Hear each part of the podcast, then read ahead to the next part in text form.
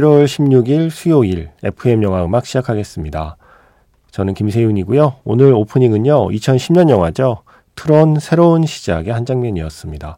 주인공 샘이 오래전에 사라진 아버지의 흔적을 찾아서 예전 아버지의 그 오락실을 찾아가는 장면이죠. 플린스 아케이드를 찾아갑니다. 먼지 쌓인 게임기들 사이에서 하나의 게임기를 발견하고 동전을 넣어 보는데 동전이 그냥 튀어나와요. 그리고 바닥에 뭔가 이런 그 흔적이 있어요. 그래서 그 흔적을 따라서 게임기를 살짝 돌려보니까 그 게임기 뒤에 비밀의 문이 하나 있죠. 비밀의 문을 열 때까지 나오는 음악은 저니의 Separate Ways였고요. 비밀의 문을 열고 계단을 걸어 내려가면서부터는 바로 오늘 오프닝 곡 유리스믹스, 유리드믹스의 Sweet Dreams Are Made of This가 흐르고 있습니다. 이 음악이 흐르는 가운데 드디어 컴퓨터에 접속을 하고 트론의 세계로 들어가게 되는 거죠. 그게 바로 영화 트론 새로운 시작의 본격적인 이야기가 시작되는 지점입니다. 1982년에 영화 트론이 나왔고요. 그 영화의 28년 만에 만들어진 속편이에요. 어, 이 이야기 설정상 1989년에 감쪽같이 사라진 아버지로 되어 있거든요. 그러니까 이 오락실은 1989년에 그 시간에 멈춰 있는 거죠. 80년대 흔히 말하는 전자 오락실의 추억을 갖고 있는 수많은 관객들의 그 향수를 자극했던 바로 그 장면입니다. 디리리리리 하는 그 오락기계 소리도 정겹고요. 제가 어제 서정우 씨 사연 소개해 드렸잖아요. 그 올림픽 게임, 오락실에서 하던 올림픽 게임에 반젤리스 음악이 나왔다라고 하는 그 사연 얘기해 드리면서 머릿속에서는 저는 이 영화의 이 장면을 그리고 있었어요. 트론 새로운 시작의 그 오락실 장면. 그래서 오늘 얼른 오프닝에서 한번 골라봤습니다. 이 영화를 만든 조셉 코신스키 감독은 그 뒤에 무슨 영화를 만들었을까요? 예, 많은 영화를 만들었지만 가장 최근작은 탑건 매버릭을 만든 감독이죠. 이 영화 트론 새로운 시작 만들 때만 해도 뭐 영화가 형편없다, 비주얼은 좋은데 이야기가 텅 비었다 이랬는데 그 뒤에 만든 영화들이 Oblivion도 괜찮았고요. Only the Brave에서 내가 시각 효과만 잘하는 사람이 아니야라는 걸 이야기도 잘 만들어라는 걸 증명해 보였고 Top Gun Maverick에서 흔히 말하는 포텐이 터졌죠. 조셉 코신스키 감독의 트론 새로운 시작 재밌습니다. 저는 재밌게 봤습니다. 저는 너무 많은 영화를 재밌게 보는 것 같기도 하고요. 뭐 하지만 저는 재밌었습니다. 문자번호 샵 8000번이고요. 짧게 보내시면 50원, 길게 보내시면 100원의 추가 정보 이용료가 붙습니다. 스마트 라디오 미니, 미니 어플은 무료이고요. 카카오톡 채널 FM 영화 음악으로도 사연과 신청곡 남겨주시면 됩니다.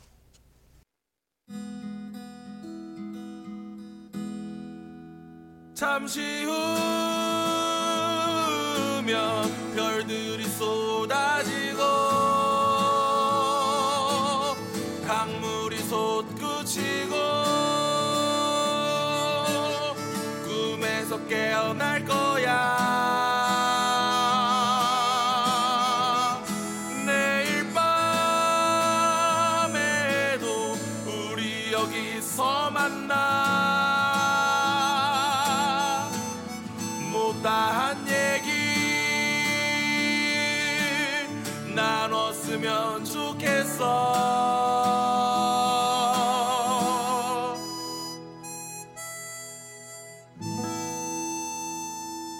FM 영화음악 김세윤입니다. 주먹왕 랄프 사운드 트랙에서 When Can I See You Again, 아울시티의 노래였습니다. 이 영화도 게임 캐릭터가 주인공이잖아요. 게임 속의 세상이 영화의 배경이 되는 거죠. 주먹왕 랄프. 음, 어, 이런 영화 몇 개도 있는데, 이거 나중에 Magic Hour Special 한번 해볼까 봐요. 그죠? 게임 속 주인공이 영화의 주인공이 된 그런 케이스들 아니면 게임의 세계로 들어간 주인공들 뭐 아니면 게임을 원작으로 한 영화들 아 이건 너무 많은가요? 뭐 한번 궁리해 볼게요. 어제 그 오락실 사연에 또 비슷한 세대들이 자극을 받아서 글을 써 주셨어요. 임효섭 씨. 게임기 이야기 나오니까 어릴 때 집에서 하던 현대 컴보이랑 삼성 겜보이 갑자기 떠오르네요. 슈퍼마리오 진짜 많이 했었습니다. 슈퍼마리오도 영화로 나와요. 슈퍼마리오 브라더스라고 내년 개봉으로 되어 있습니다. 어, 이거 Magic Hour Special 되겠는데요. 어, 하지만, 음, 저는 집에서 하던 게임기에 대한 추억이 없습니다. 세대는 좀 비슷한 것 같은데, 저 집이 가난해서 집에 그거 없었습니다. 그래서 친구네 집에 가면, 네, 그 집에는 있었어요.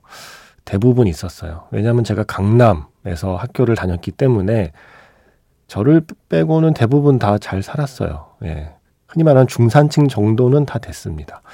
저만 이제 지하실에서 살던 사람이라, 어, 아이들의 대화에서 소외되고, 뭐, 애들이 뭐, 그 게임 팩이라 그러나요? 그거 서로 뭐 교환하고 뭐 하는데, 저는 뭐, 멀뚱멀뚱 늘 옆에서 지켜만 보던 입장이었고, 친구 집에 가서 친구네 집에서 그걸 또 해도 안 하던 거니까 영 서툴잖아요. 해볼 기회도 별로 없었고 그래서 에이 모르겠다 이건 난 모르는 거다라고 생각했기 때문에 어, 추억이 없습니다. 그래서 저 오락실에서 슈퍼마리오를 했었거든요.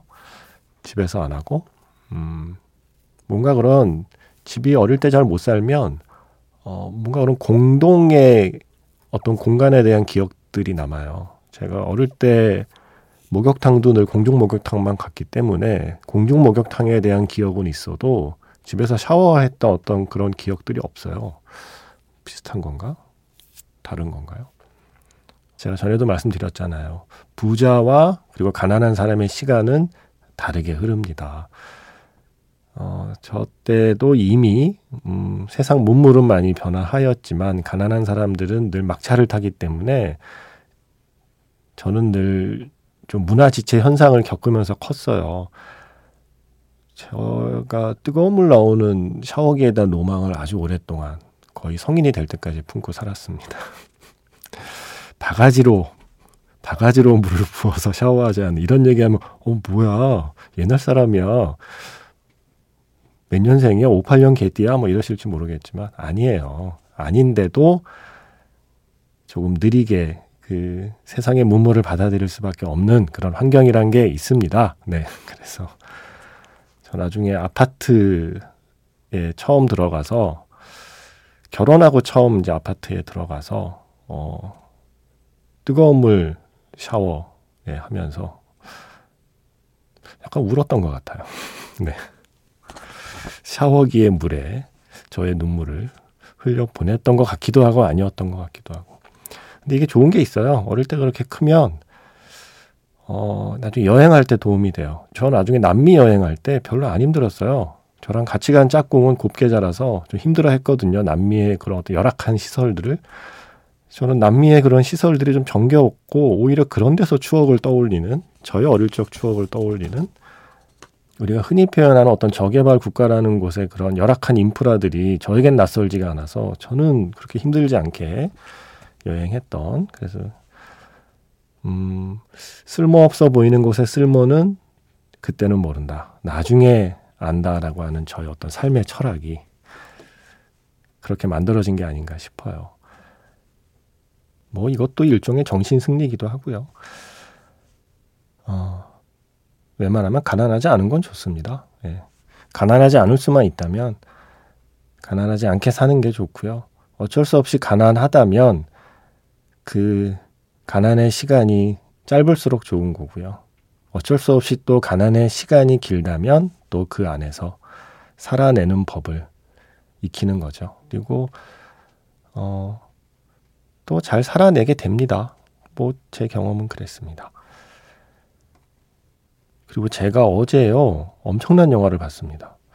루카 구아다니뇨, 예, Call Me by Your Name을 만든 그리고 그 전에 I am Love라는 영화도 만든 그리고 또 그 뒤에 서스페리아라는 영화도 만들었던 루카 구아다니뇨 감독의 Bones and All이라는 영화를 봤어요. 티모시 샬라메가 나오고 티모시 샬라메는 사실 조연이고요. 주연은 테일러 러셀이라는 배우인데 어, 엄청난 매력을 갖고 있는 배우더라고요.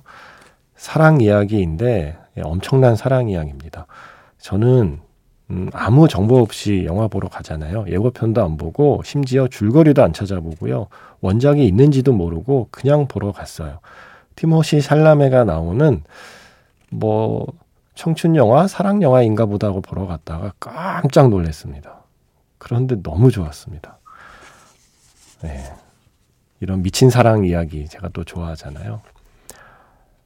기대와 함께 각오도 필요한 영화라고만 말씀드리겠습니다. 그렇게 말랑말랑한 영화는 아니었습니다. 하지만 저는 너무 좋았습니다. Bones and All. 음악도 너무 좋았고요.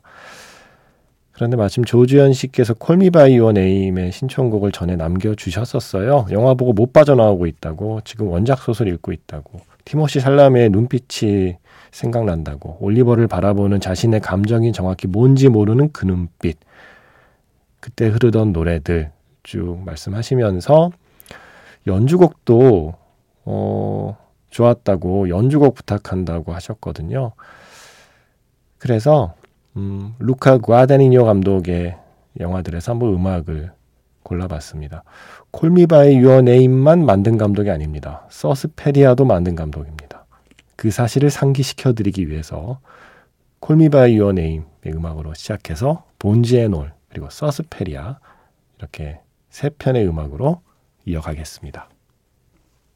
11월 30일에 개봉하는 영화 Bones and All.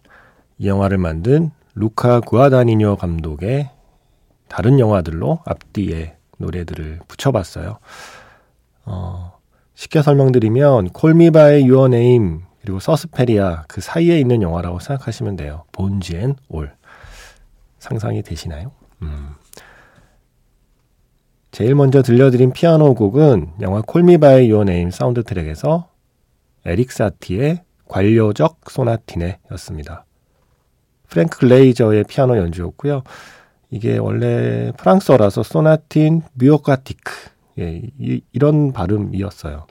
제가 아까 곡 제목을 소개 안 하고 음악을 튼 건 그냥 곡 제목을 읽으려다가 어 영어가 아닌데 어 큰일 났다 싶어서 일단 네, 일단 음악을 들려드리고 지금 열심히 발음을 찾아봤거든요. 그랬더니 Sonatine bureaucratique 예, 이런 거랑 좀 비슷했습니다. 관료적 소나티네라는 제목이고요.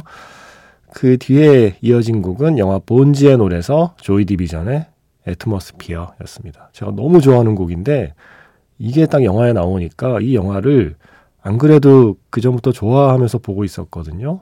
이 노래 나오는 순간부터는 뭐 미치도록 영화가 좋아지는 거죠. 그 장면하고도 너무 잘 어울렸고요. 그리고 지금 끝난 곡은 영화 서스페리아에서 서스피리움 톰 요크의 노래였습니다. 아, 콜미바의 유언 에임의 티모시 예, 어떤 그 모습만 생각하고 영화 보러 가시면 안 돼요. 본지앤 올. 이거 표현법은 세요. 사랑 이야기인데, 예, 사랑 이야기인데, 표현 방식은 좀 셉니다. 어, 2412번 쓰시는 분의 신청곡 그리고 장희수 씨의 신청곡 준비했습니다. 영화 늑대의 유혹에서 이수훈의 고백 그리고 큰엄마의 미친 봉고라는 영화가 있었죠. 이 영화에서 정인의 오르막길 이렇게 두 곡 듣고요. 영화 자판기에서 만날게요.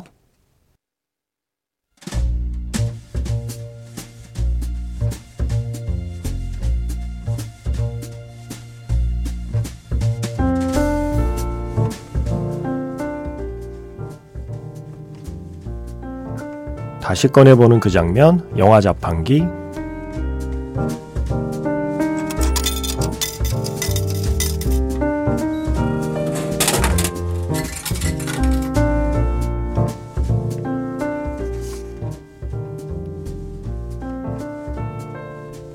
다시 꺼내보는 그 장면, 영화 자판기. 오늘 제가 자판기에서 뽑은 영화의 장면은요, 영화 더 킹의 한 장면입니다.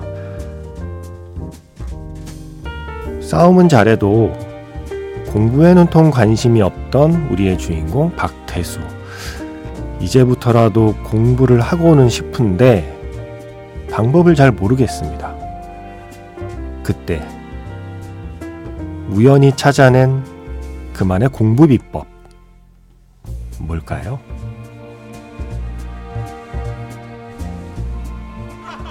학교 다닐 때나 싸움질이 힘이다. 어른이 되어선 저 코 찔찔이들이 진짜 힘을 갖는 것이다. 난 그때 결심했다. 검사가 돼야겠다고.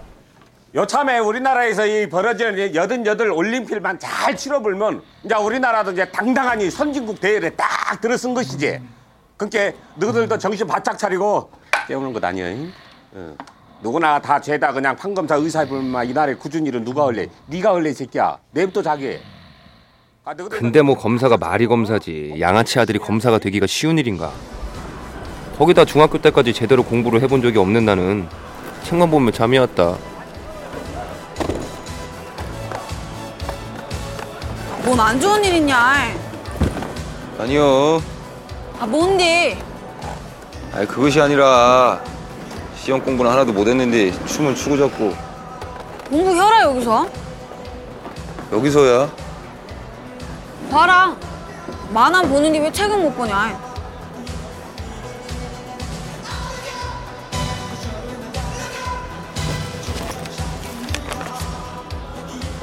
이게 웬일인가 책상에서는 안 되던 공부가 여기서는 그렇게 잘 될 수가 없었다. 난 조용한데 못 있는 체질이라 이렇게 시끄럽고 주의가 산만할 때 공부가 더 잘 됐다. 요즘 말로 white noise. 즉 어느 정도의 소음이 있는 상태에서 더 집중력이 발휘되었던 것이다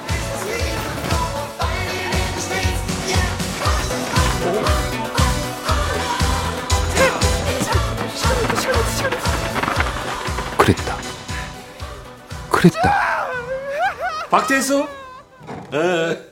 아따 이 자식. 아 성적 겁나게 올라버렸다. 어? 53등서 12등 돼버렸으면 그건 한 40등 올라버렸구만. 어? 아따 너네 겁나게 해버렸다. 이제 봐봐. 네 노래 직접 봐봐.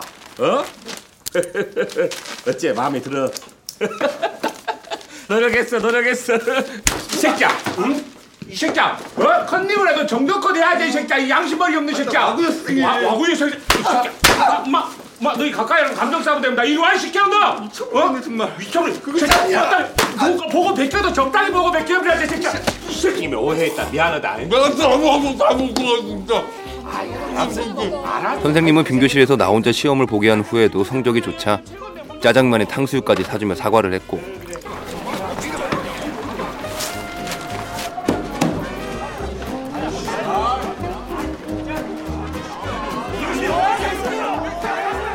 난 당당히 서울대에 들어갔다.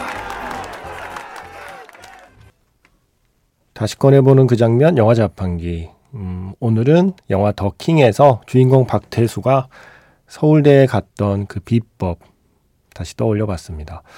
white noise, 예, 적당한 소음이 있는 곳에서 더 집중이 잘 되더라는. 그래서 로라장에서 또 싸움을 하면서도 책을 놓지 않은 결과 서울대에 갔더라는 정말 영화 같은 한 장면이었죠.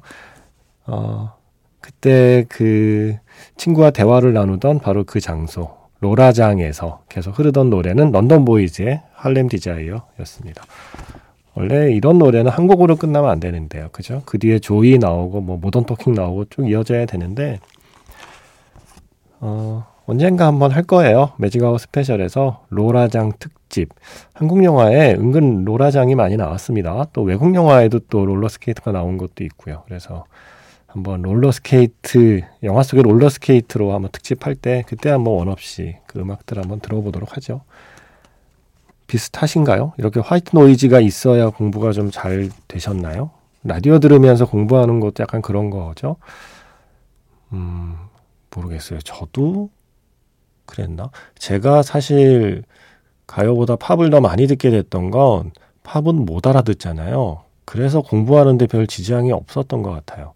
근데 가요는 자꾸 가사에 저도 모르게 신경이 쓰이니까 공부하는데 도움이 안 됐던 것 같고 제가 그래서 팝 뭐 이런 것들을 많이 들었던 이유가 어차피 못 알아들으니까 저는 배순탁 작가랑 다르게 영어를 잘하지 않기 때문에 어차피 못 알아들으니까 그냥 화이트 노이즈였던 것 같아요. 그래서 이렇게 듣다 보니 이렇게 음악을 좋아하게 된 게 아닌가. 예. 역시 뭔가 쓸모없어 보이는 것들의 쓸모는 그때는 모른다라는 사실을 다시 한번 깨닫게 됩니다. 아무쪼록 음, 영화에서와 같은 기적은 모두에게 일어나진 않겠지만 어, 고생하셨으니까 내일 수능 어, 시험 잘 보라는 말은 못 하겠어요. 뭐 어떻게 잘 봐요. 밀려 쓰지만 마세요. 예. 밀려 쓰지만 말고 찍은 것 중에 음, 3할 확률이라도 맞기를 바랍니다. 야구에서 3할은 되게 잘하는 거잖아요. 10번 중에 3번만 안타를 쳐도 3할 타자잖아요. 마찬가지로 한 10개를 찍어서 그 중에 3개만 맞춰도 저는 엄청난 일이라고 생각합니다. 그래서 제가 드릴 수 있는 어떤 기도, 제가 드릴 수 있는 기운은 찍은 것 중에 3할의 확률로 맞아라. 예, 그리고 밀려 쓰지 않기를 저는 바라겠습니다. 각자의 시험은 각자 잘 공부한 만큼 잘 보시고요. 그래도 London Boys 한 곡으로 끝나긴 좀 아쉽네요. 그래서 조금 어, 신나는 곡으로 준비해봤습니다. 영화 Over the Rainbow에 이 노래 나오고 또 이 노래 부르죠. 이범수 씨하고 이정재 씨가요. 솔리드의 천생연분 3599번 문자로 이렇게 보내셨습니다. Mortal Kombat이라는 영화요. 영화는 좀 그랬지만 OST는 중독적이더라고요. 테크노 신드롬, 더 인머털스의 노래 신청합니다. 왠지 좀 튀는 곡이라서 신나는 곡 많이 나오는 날에 슬쩍 같이 틀어주시면 감사하겠습니다.